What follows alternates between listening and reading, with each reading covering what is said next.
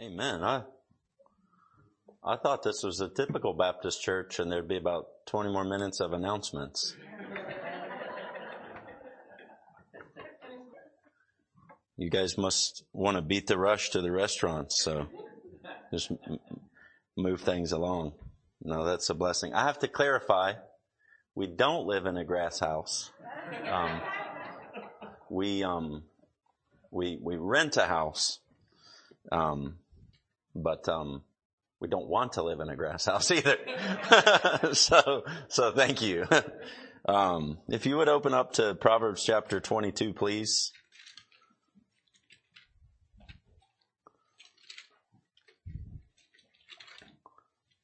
Proverbs 22. Uh, just going to talk this morning. Um, talk this morning about certain things and uncertain times. Certain things in uncertain times and uh, times of uncertainty uh, you know come upon us uh, I, I think almost almost certainly they come upon us but they come in seasons you know uh, there are different different times of uh, and types and seasons of uncertainty. You could have uncertainty in your employment.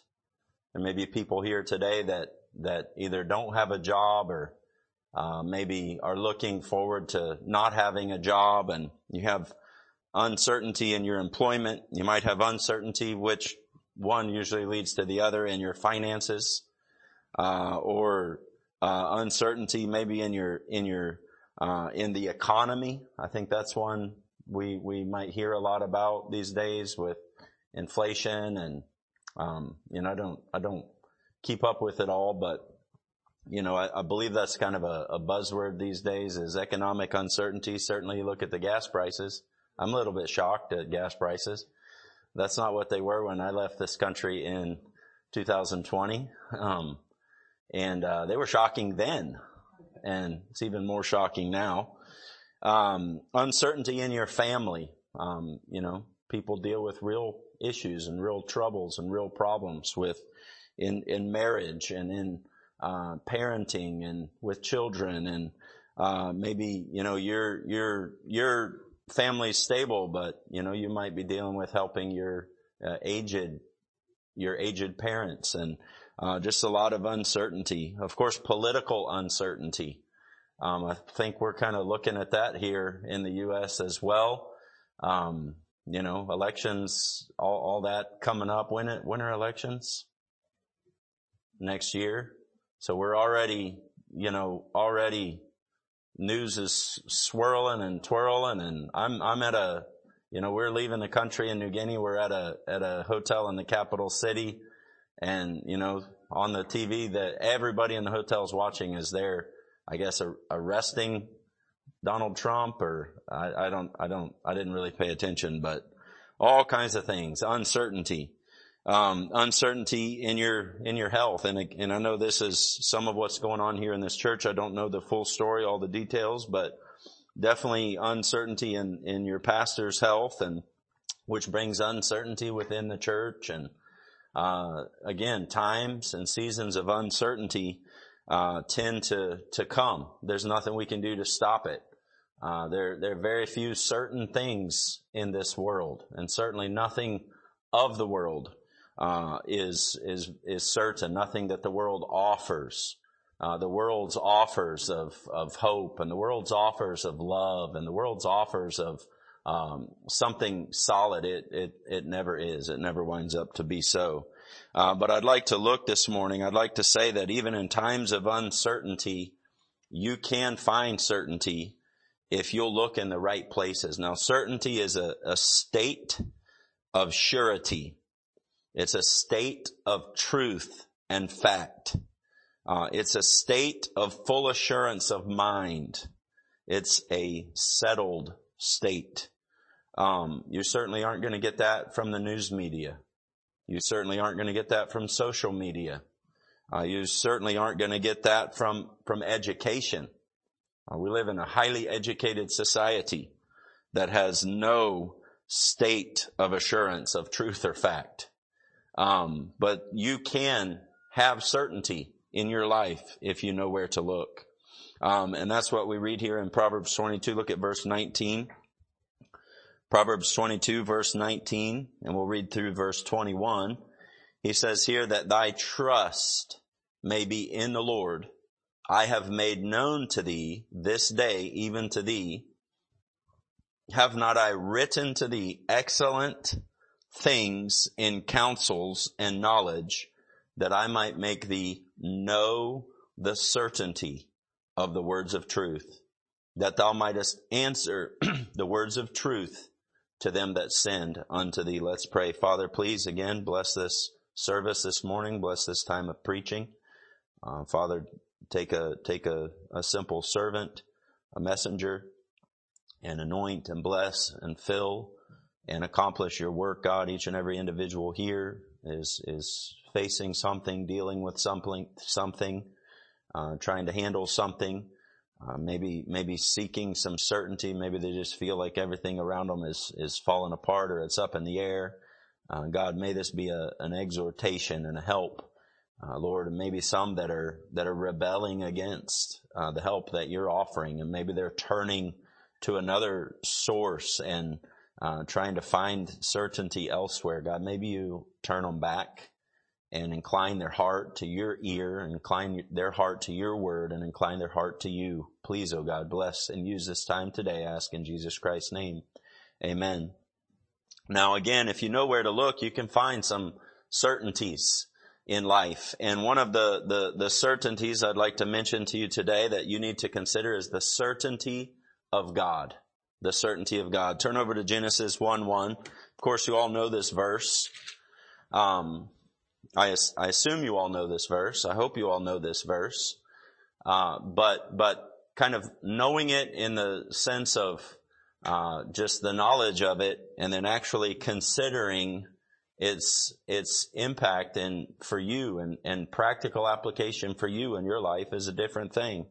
and You need to know certainly and the certain that there is a God and know the certainty of God. Genesis one one declares uh, God's uh, word, the Bible, it starts right off and it states this as a matter. We said certainty is a state of assurance of truth and fact, and this states right off as a matter of fact that there is a God. Genesis 1-1, in the beginning, God created the heaven and the earth.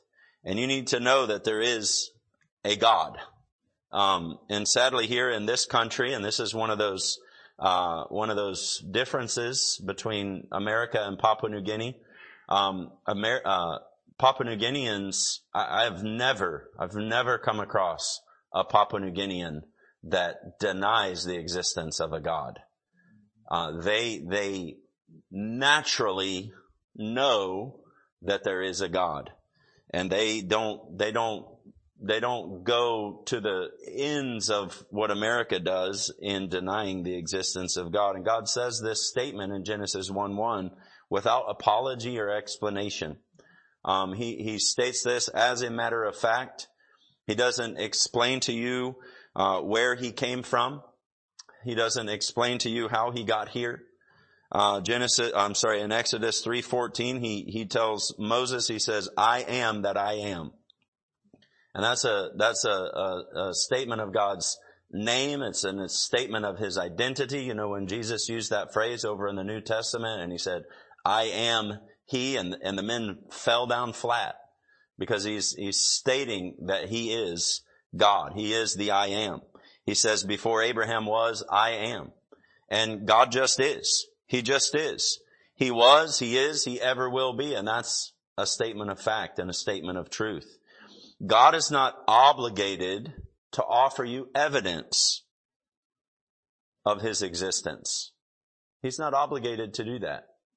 Um, God is not obligated to you for anything. He is God. You're not God. God created you for him, not, not he created or you created him for you. And that's one of the arguments against God by the, by the fools that argue against the existence of God is that God is a, a construct that, that, that man created to help himself feel better and help himself deal and cope with things that he, uh, you know, that he can't cope with on his own. And that's just a, a fool speaking because the, the Bible declares that there is a God. Uh, and God's not obligated to, to give you evidence of his existence. He owes you nothing, but he does give you evidence of his existence. And if we turn over to Psalm 19, we have three witnesses uh, just out of this psalm of the evidence and existence and the certainty of God. Uh, and you may be, you know, you may be college educated or you may be going into college to seek a college education. And sadly, one of the most common occurrences for Christians in college and university these days is for them to, to enter that educational system and come out denying the existence of God. And you need to know the certainty of God. Uh, Psalm 19 tells us of three witnesses. You can break this chapter into three parts. Verse 116 it has the witness, I'm sorry, verses one through six. It has the witness of nature. Psalm 19, one through six. The heavens declare the glory of God and the firmament showeth his handiwork. Day unto day uttereth speech and night unto night showeth knowledge. There is no speech nor language where their voice is not heard. Their line has gone out through all the earth and their words to the end of the world. In them hath he set a tabernacle for the sun, which is as a bridegroom coming out of his chamber and rejoiceth as a strong man to run a race. His going forth is from the end of the heaven and his circuit unto the ends of it. And there is nothing hid from the heat thereof. The, the, the witness of nature declares the certainty of God. What is what exists here today could not exist unless there is a God that created it.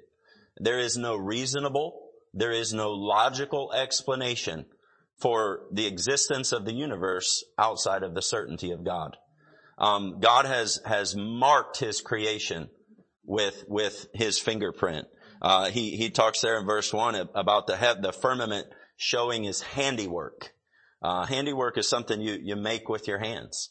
Uh, we know man. God formed man of the dust of the ground. God, God took dust and he formed the body of man. It, we're his handiwork. And he's left his mark and he's left his imprint upon us. Uh, we are a body and a soul and a spirit. Uh, we were originally made in the image of God, uh, a, a, a, tripart being. Um, I am body, I am soul, I am spirit. All you see is my body. But I am those three, just, just as God is, is God the Father, God the Son, God the Holy Spirit. And the only one that can be seen or, or could be seen is the Lord Jesus Christ. God manifest in the flesh. Um, that, that's a, a mark. You, you look at, you know, I was taught my whole life growing up, look at the sun. The sun has heat rays, it has light rays, it has actinic rays, it has radiation that it puts off. It's a three part thing all through nature and all through creation you see. I don't even like to use the word nature anymore just, just creation. Um, all through creation, you see the hand, the, the handprint, the fingerprints of God. One of the things I love, uh, just, just kind of blows me away is a thing called the Fibonacci sequence. Anyone ever heard of the Fibonacci sequence? Um, it's a mathematical, uh, I guess you may call it a phenomenon found all throughout creation. Um, and it is, it was a, obviously not invented by, but discovered by an Italian mathematician. Um, they actually say it was discovered earlier, but this Italian mathematician named Leonardo of Pisa, also known as Fibonacci, he introduced this to Western math in the year 1202. What is is a sequence of numbers starting with zero and one derived by adding the previous two numbers together. Okay, so for instance, 0 plus 1 equals 1.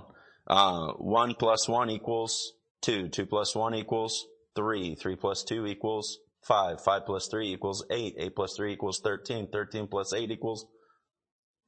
Thank you. I'm stopping there.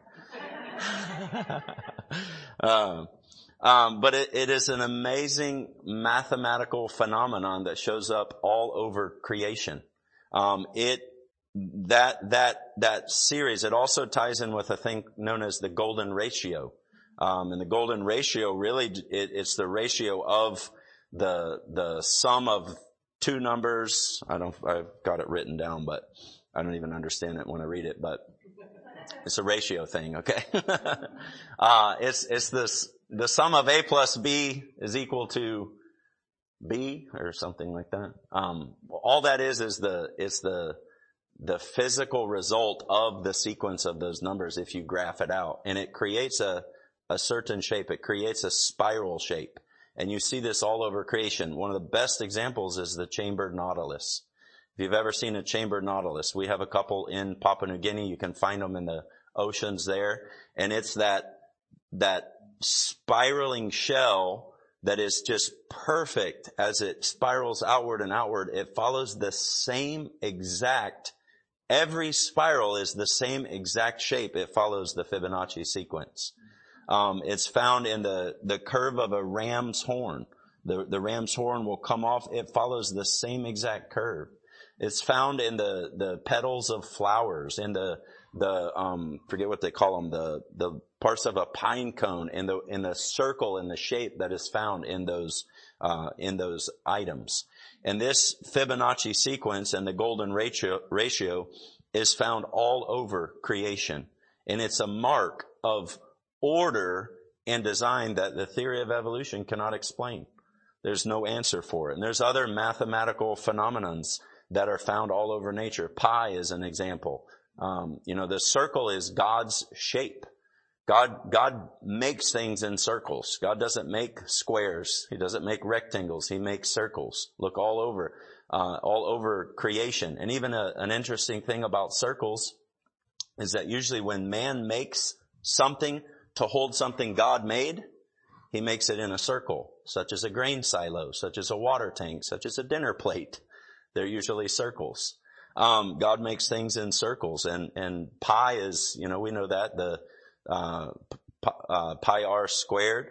It's, it's an eternal number and it's a mark of the order and design that God put in nature. You have the witness of nature. Uh, you have also the witness of scripture. Look at verses seven through 10. Verse seven, the law of the Lord is perfect, converting the soul. Now, now we're not talking about nature anymore. Now we're talking about scripture. The law of the Lord is perfect, converting the soul. The testimony of the Lord is sure, making wise the simple. The statutes of the Lord are right, rejoicing the heart. The commandment of the Lord is pure, enlightening the eyes. The fear of the Lord is clean, enduring forever. The judgments of the Lord are true and righteous altogether. More to be desired are they than gold, yea, than much fine gold, sweeter also than the honey and the honeycomb. The first few verses there, we see the witness of scripture. I'm going to talk a little bit more about that in a minute. And in the next verses from 11 to 14, we see the witness of conscience or the witness of experience. Uh, look at verse, even starting in verse 10, more to be desired are they than gold, yea, than much fine gold, sweeter also than honey and the honeycomb. Moreover, by them, again, by the, by the words, by the laws, by the precepts, what we can say by the scriptures, moreover, by them is thy servant warned and in keeping of them, there is great reward. There is great reward in keeping the commandments of God. and that's why you can get a, a country that you, you can't have a Christian nation. Uh, your Christianity has to do with your salvation and salvation is individual. So you can't have a, a Christian nation, but you can have a, a righteous nation. You can have a nation that, that it's, it's inclined to the precepts and the commandments of the Word of God. And that is definitely in our history as a country um, in America. And that is something we definitely see, you know, truth is fallen in the streets. We see the influences of that in society as America turns its back on God, as it turns its back on the commandments and the precepts. We see the evidence of that all around us today.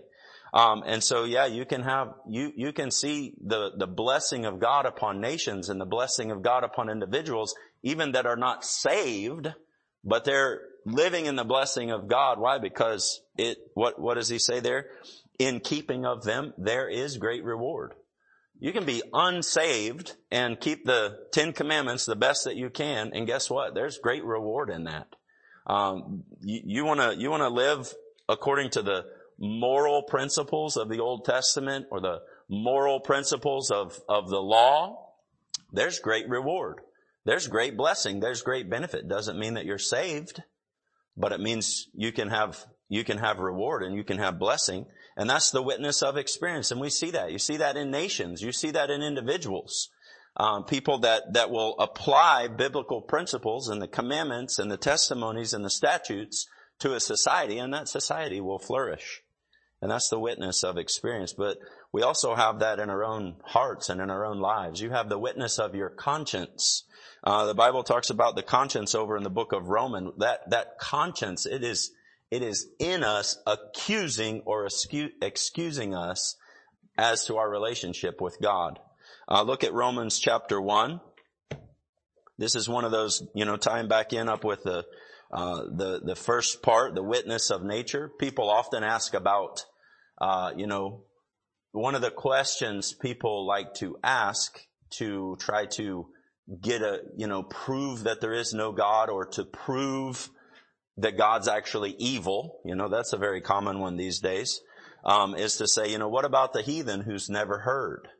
What about the heathen who's not, you know, what about the, the poor man in Africa? What about the poor man in Papua New Guinea who's never heard? Well, Psalm 19, 1 says, the heavens declare the glory of God. He says, there is no speech nor language where their voice is not heard.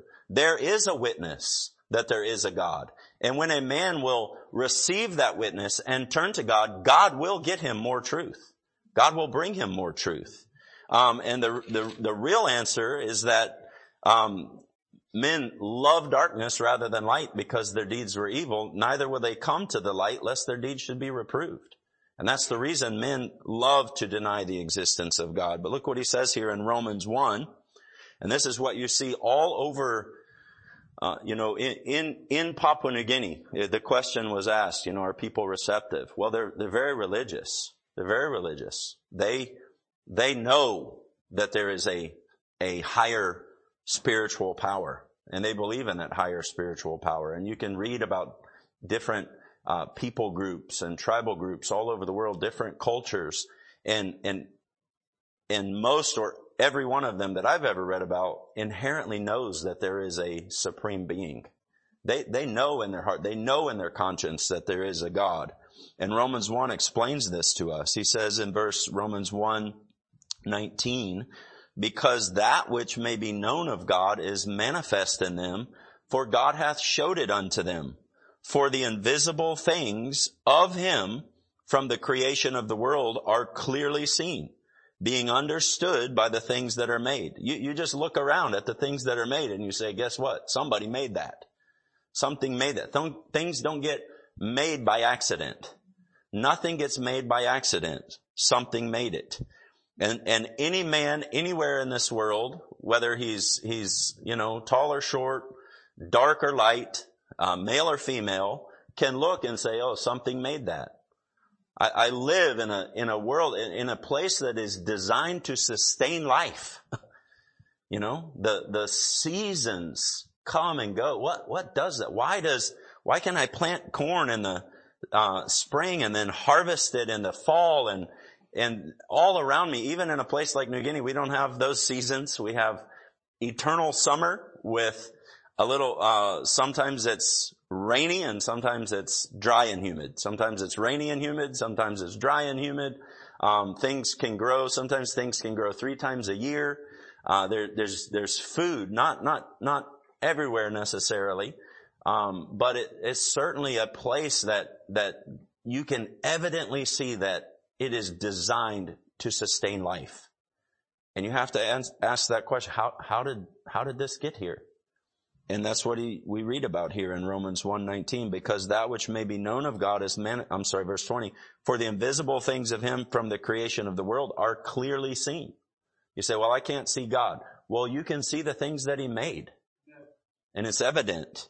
And there's a certainty that there is a God. He says, "Being understood by the things that are made, even his eternal power in Godhead. And again, that Godhead is manifest all through nature. That's the water is a, a solid, a liquid, a gas. The sun is heat, light, and actinic rays, radiation. Uh, man is a what? A body, a soul, and a spirit. You see that Godhead manifested all through creation. He says what? So that they are without excuse. Because that, listen, when they knew God. Now what about the poor man in Africa who, who's never known?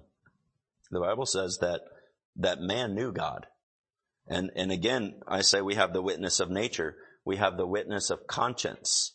And then there's a, there's a knowledge of God naturally that man knows. But what does he, what does he do? Look, verse 21. When they knew God, they glorified him not as God, neither were thankful, but became vain in their imaginations and their foolish heart was darkened.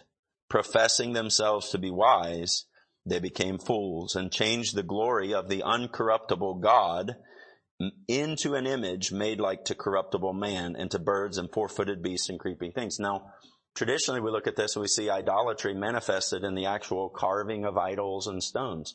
But this, this, this concept, this idolatry is manifesting today in the, in the idolatry of secular humanism, which is not saying that, that this little carving is my God, but that I am God. Mm-hmm. And that's the type of idolatry that we live with today.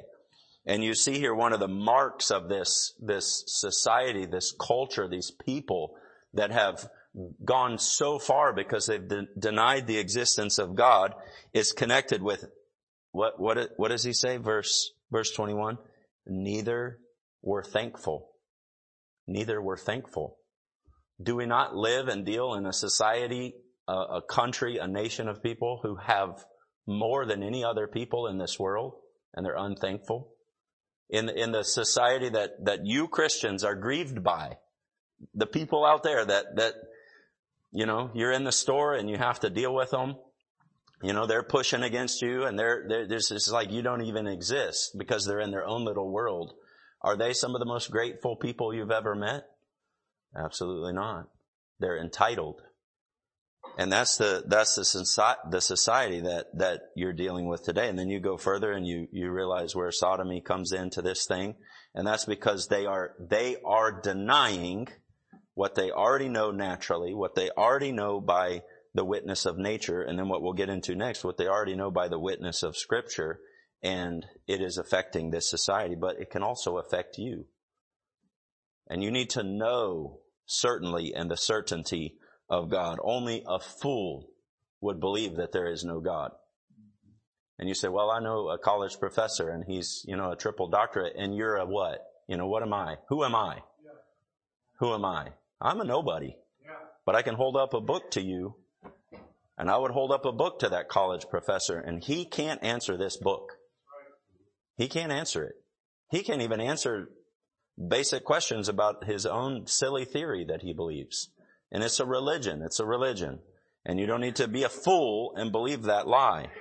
The Bible says in Psalm 14:1, the fool hath said in his heart, there is no God. I'm not just speaking arrogantly. That's a scripture. The fool hath said in his heart, there is no God. They're denying. They're denying the certainty of God. Why? Because they don't want to have to deal with him. They don't, they don't want their, their wickedness manifested openly before a righteous and holy and almighty God. But you, Christian, can know the certainty of God. You can know that in your life. You can know that when you're facing some uncertain times and challenges and problems, there is a God. There is a God. Now know also the certainty of God's Word.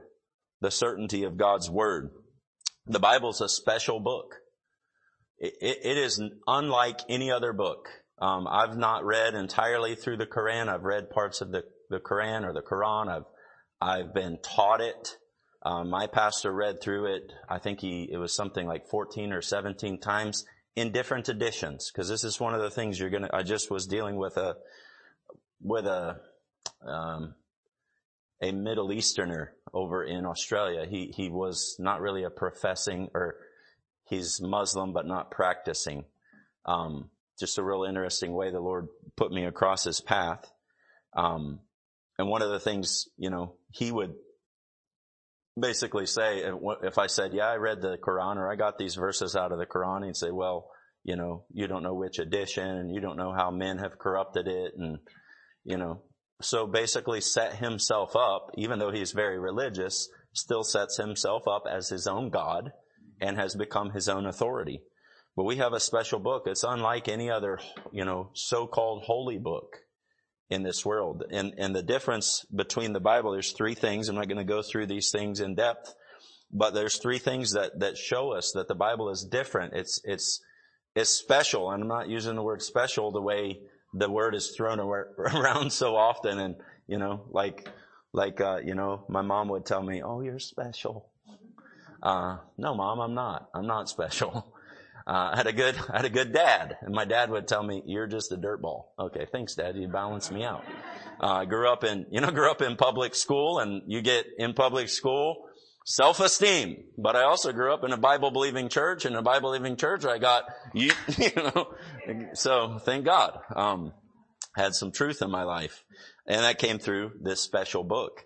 Um, this Bible is special because of its historical authenticity. Uh, listen, if you're not a Bible believer, and I, am talking specifically about the King James Bible. This is the Bible. This is the Word of God. Any other book that you hold in your hand is corrupted. Uh, there are words added. There are words removed. This is the Word of God. There, there has to be one authority. There has to be one authority. Now you say, what about different languages? There has to be one authority. And God in His foreknowledge, He put it into the English language. Why the English language? Why not Chinese? There's more Chinese speakers in the world than there are English speakers. Because when I'm in Papua New Guinea, guess what language I can speak? I've, I've spoken with Indonesians, I've spoken with Filipinos, I've spoken with, um, uh, I don't know what they'd be called, people from Myanmar, Myanmarians, I don't know, people from Myanmar. Uh, I've spoken with Australians, I've spoken with Germans, I've spoken with Papua New Guineans. Guess what language we speak? We don't speak Chinese. We speak English. Um, if you want to do business in the world, guess what language, the first language you need to know? You need to know English. I think they said something like 80% of, of all information on the internet is in English. Why is that? Well, because God knew and God put his words. He, he perfected he purified and perfected his words into the King James Bible and the English language. Now I sound arrogant saying that because I'm a, I'm a, I'm a, you know, native born American and I speak English as my first and not only language, thankfully now, but most of us in America, we speak one language. And it sounds arrogant to say that, you know, our, our language, but that's, I didn't do that. God did that. And God did that so it could reach the most people around the world. And this is a special book because of its historical authenticity.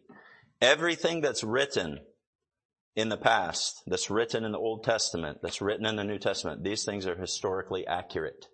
There are, there are archaeologists that deny that Israel was a kingdom and David was a real king.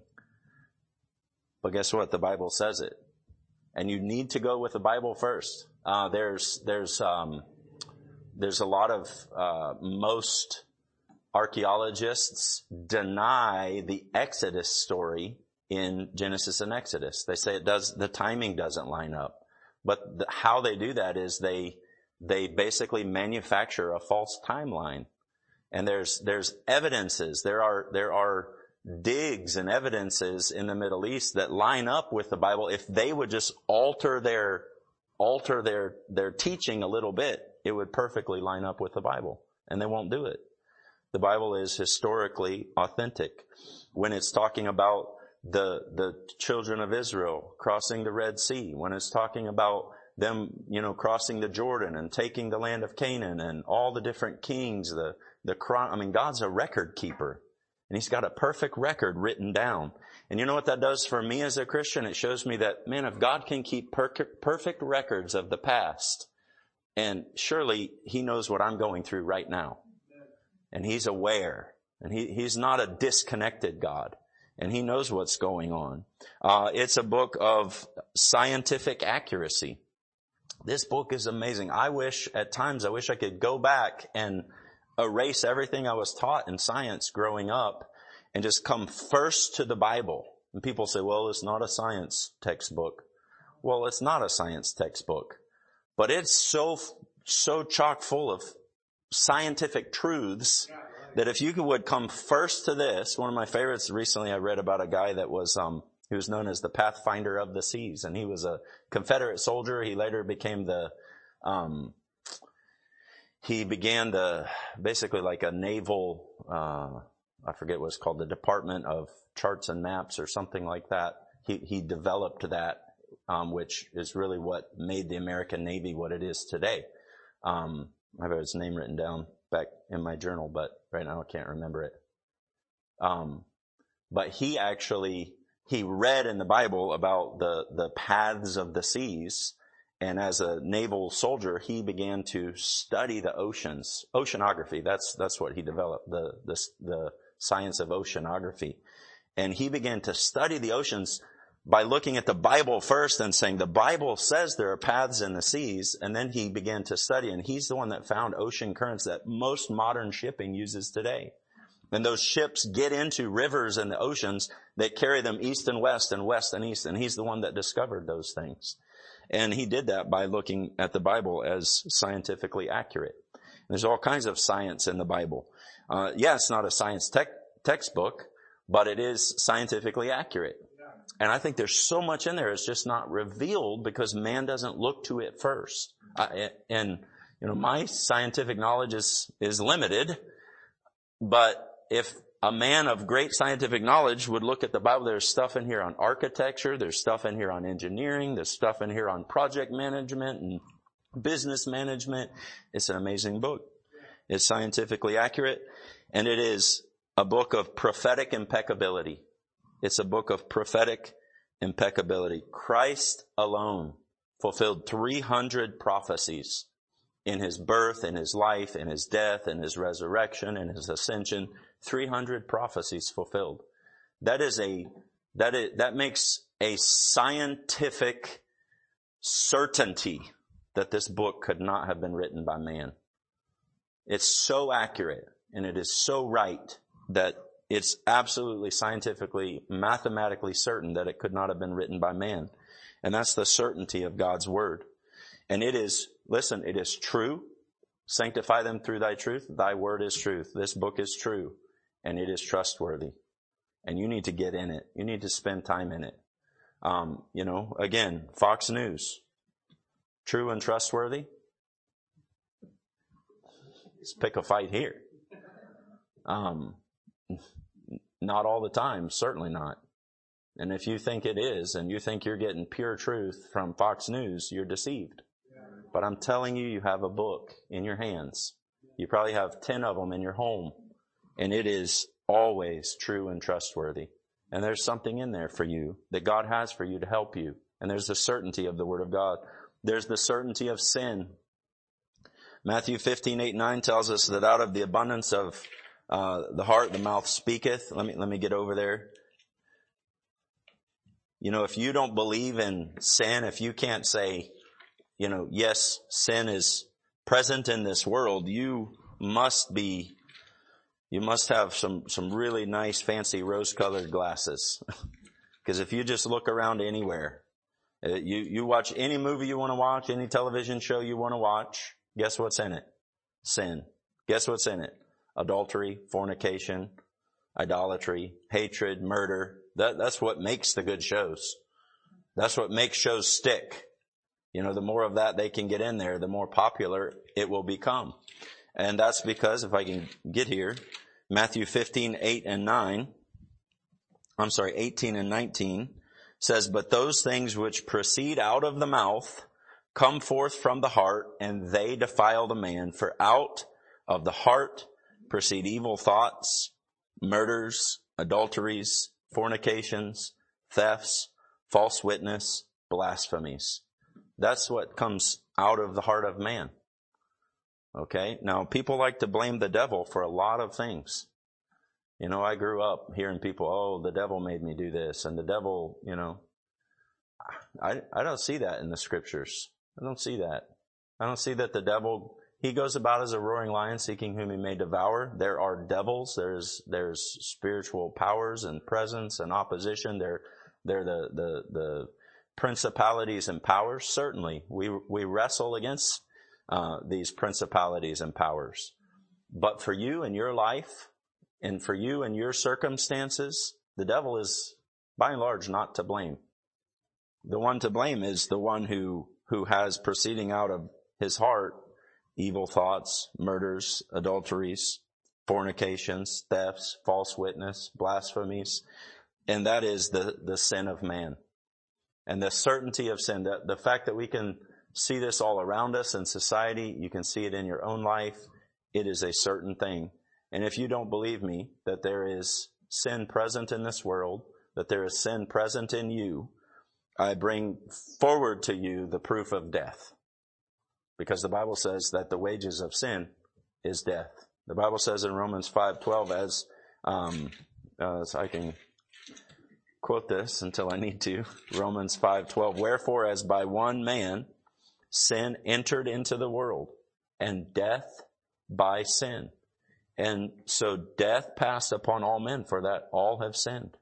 Death proves sin. I, have listened to to uh, you know listened to podcasts there you go. I listened to something online. uh, read, I've read articles. Science, they, they have no scientific explanation for, for what causes death. Um, I listened to a podcast one time and they got, they literally got down to the place where they just said, well, all we can say is there's something in the blood that causes, you know, causes life to break down. you know what that is? sin. It's sin. It's the sin that entered into Adam and death passed upon all men for that all have sinned. And we have Adam's sin in us and then we have our own sins that we commit.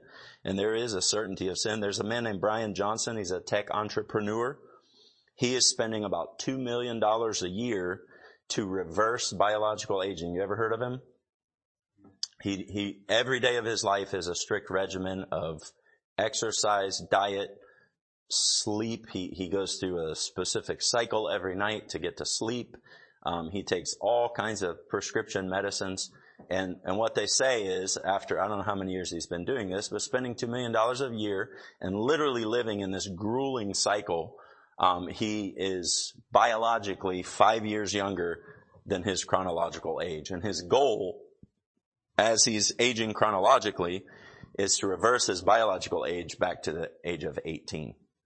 And You know what I think is funny? and I'm not a prophet, but you know what? One day it's probably gonna happen. The guy's gonna die in a car accident.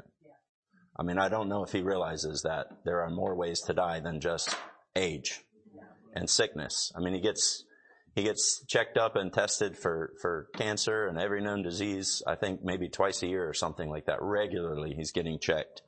Um, and $2 million a year won't avoid death. Right. It won't. Because why? Because sin is certain. And then that brings also the certainty of judgment. The Bible says in Hebrews 9:27 as it is appointed unto man once to die, but after this the judgment. Judgment is certain. Uh, Revelation 20:12, Revelation 28, they they they warn us of the coming judgment. And judgment is a thing. There's judgment for the sinner. If you don't know Christ, if you don't have Christ, there's judgment for you. And it's an eternal judgment in a lake of fire. You'll be cast into the lake of fire where there'll be weeping and wailing and gnashing of teeth and there's, there's torment and there's pain. And why? Why is that? Well, because God is holy. And yeah, we can't understand the holiness of God. Outside of studying in the scriptures the holiness of God, we can't fathom it. Why? Because we're not holy. And, and man balks at, oh, what a, what a you know, a loving God throw a man into hell forever. Well, you have to have both his love and his holiness in view. And you can't have one without the other. And God is holy and he will judge and he will send a sinner to hell. But he also has a judgment for the saint. Romans 14:12 He says that here so then every one of us this is speaking to Christians, to believers. So then every one of us shall give account of himself to God. Look at 2 Corinthians 5:10. There's a judgment for the sinner, but there's also a judgment for the saint. The judgment for the sinner is the great white throne judgment. This is that, you know, that judgment at the end of time when, when the books were open and another book was open and the judged are, the, the dead are judged out of those things which are written in the books. And then there's a judgment for the believer. And this is not a judgment of whether you're saved or not. This is a judgment of what did you do with your life? What did you do for the Lord Jesus Christ? 2 Corinthians 5:10 For we must all appear before the judgment seat of Christ that everyone may receive the things done in his body according to that he hath done, whether it be good or bad. And judgment is certain, and you need to be prepared. You need to be prepared for that judgment. If you're unsaved, you need to get saved. You need to know the, the next and last point, the certainty of salvation. There's a certain salvation that's available to you. It is not religion. It's not, it's not the Baptist church. It's the person of the Lord Jesus Christ. It's what Jesus Christ did. He did for you. So, because you can't do it for yourself. what he did is he offered himself. He, he became sin for you who knew no sin that you might be made the righteousness of God in him. And maybe you're sitting in here today and you say, yeah, I know about Jesus, but do you know him personally? Or you say, yeah, I come to church. Look at me. I'm here, aren't I?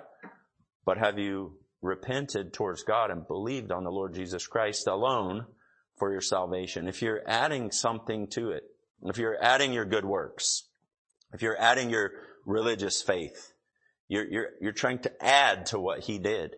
And you need to believe and believe only on the Lord Jesus Christ. Look at 1 Peter 3.18. This is one, there's one way to get saved. And that's the way, the truth, and life, the Lord Jesus Christ. It's, it's by faith in Him. It's by believing on Him. When, when Nicodemus is, uh, Jesus is dealing with Nicodemus in John chapter 3, uh, Jesus, Jesus says there to Nicodemus, um, let, let, me look at it. You, you, you turn over to, um, where did I say? First Peter 3.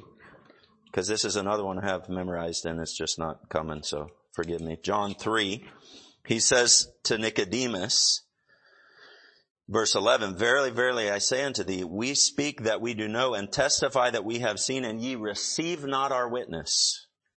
If I have told you earthly things and ye believe not, how shall ye believe if I tell you of heavenly, heavenly things? The Lord uses substitution there to tell us what it means. What does it mean to receive Christ? It means to believe on Him. It means to say, yes, I understand Christ died on the cross. I believe he did that for me.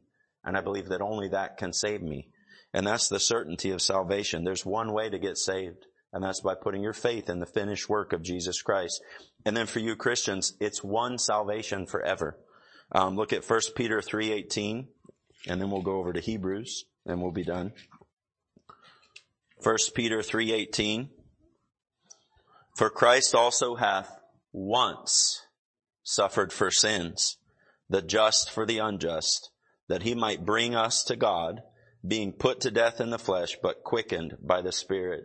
There's one way to get saved. There's one salvation, and it's in the, the one sacrifice that Christ made for you and me and for everyone. And for you here today, if you're not saved and you don't know him, Christ made that one sacrifice for you forever. And when you believe on him, you get saved forever. Look at Hebrews 10. It's one salvation forever Sometimes Christians get worried about eternal security.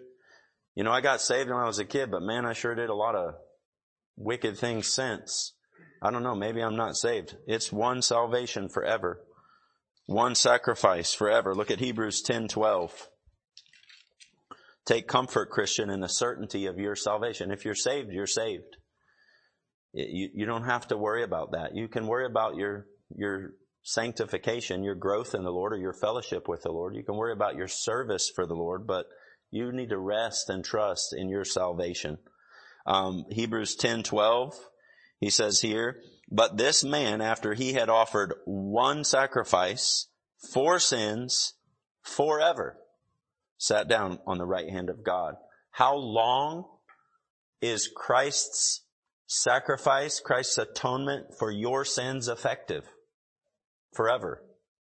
Does that mean, you know, only forever when, when I'm in his favor? No, that means forever. Once you receive him, that sacrifice stands forever. Man, that carries, that carries, that carries my, my hope and trust into eternity. I, I, I, it's such a it's such a grand thing to have the blessing of eternal security. Look at Hebrews seven twenty five. 725, wherefore he is able to save them to the uttermost that come unto God by him, seeing he ever liveth to make intercession for them. Christian, you have the certainty of salvation. You have the certainty of a savior of, of the Lord Jesus Christ who's, who's active and involved in your life. And when everything else around you is uncertain, maybe there's trouble in your family. Maybe there's trouble at work. Maybe the whole country is going to go into economic depression. You know, I saw a thing, I think yesterday, they, they look at the key factors for past recessions. And I think there's like four keys. And right now, some people are saying all four of those are, are, you know, alerting us that recession or depression is coming. Um, there's uncertainty, but you can, you can know, listen, trust, find certainty in these things certainty in God, certainty in God's word, certainty of sin and judgment, and certainty of salvation. Trust Christ for your salvation. If you're already saved, still trust Christ.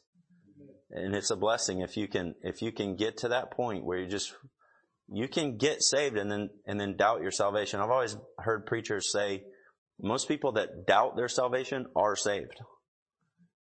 So trust the Lord with your salvation. It's eternal. Trust scripture for truth.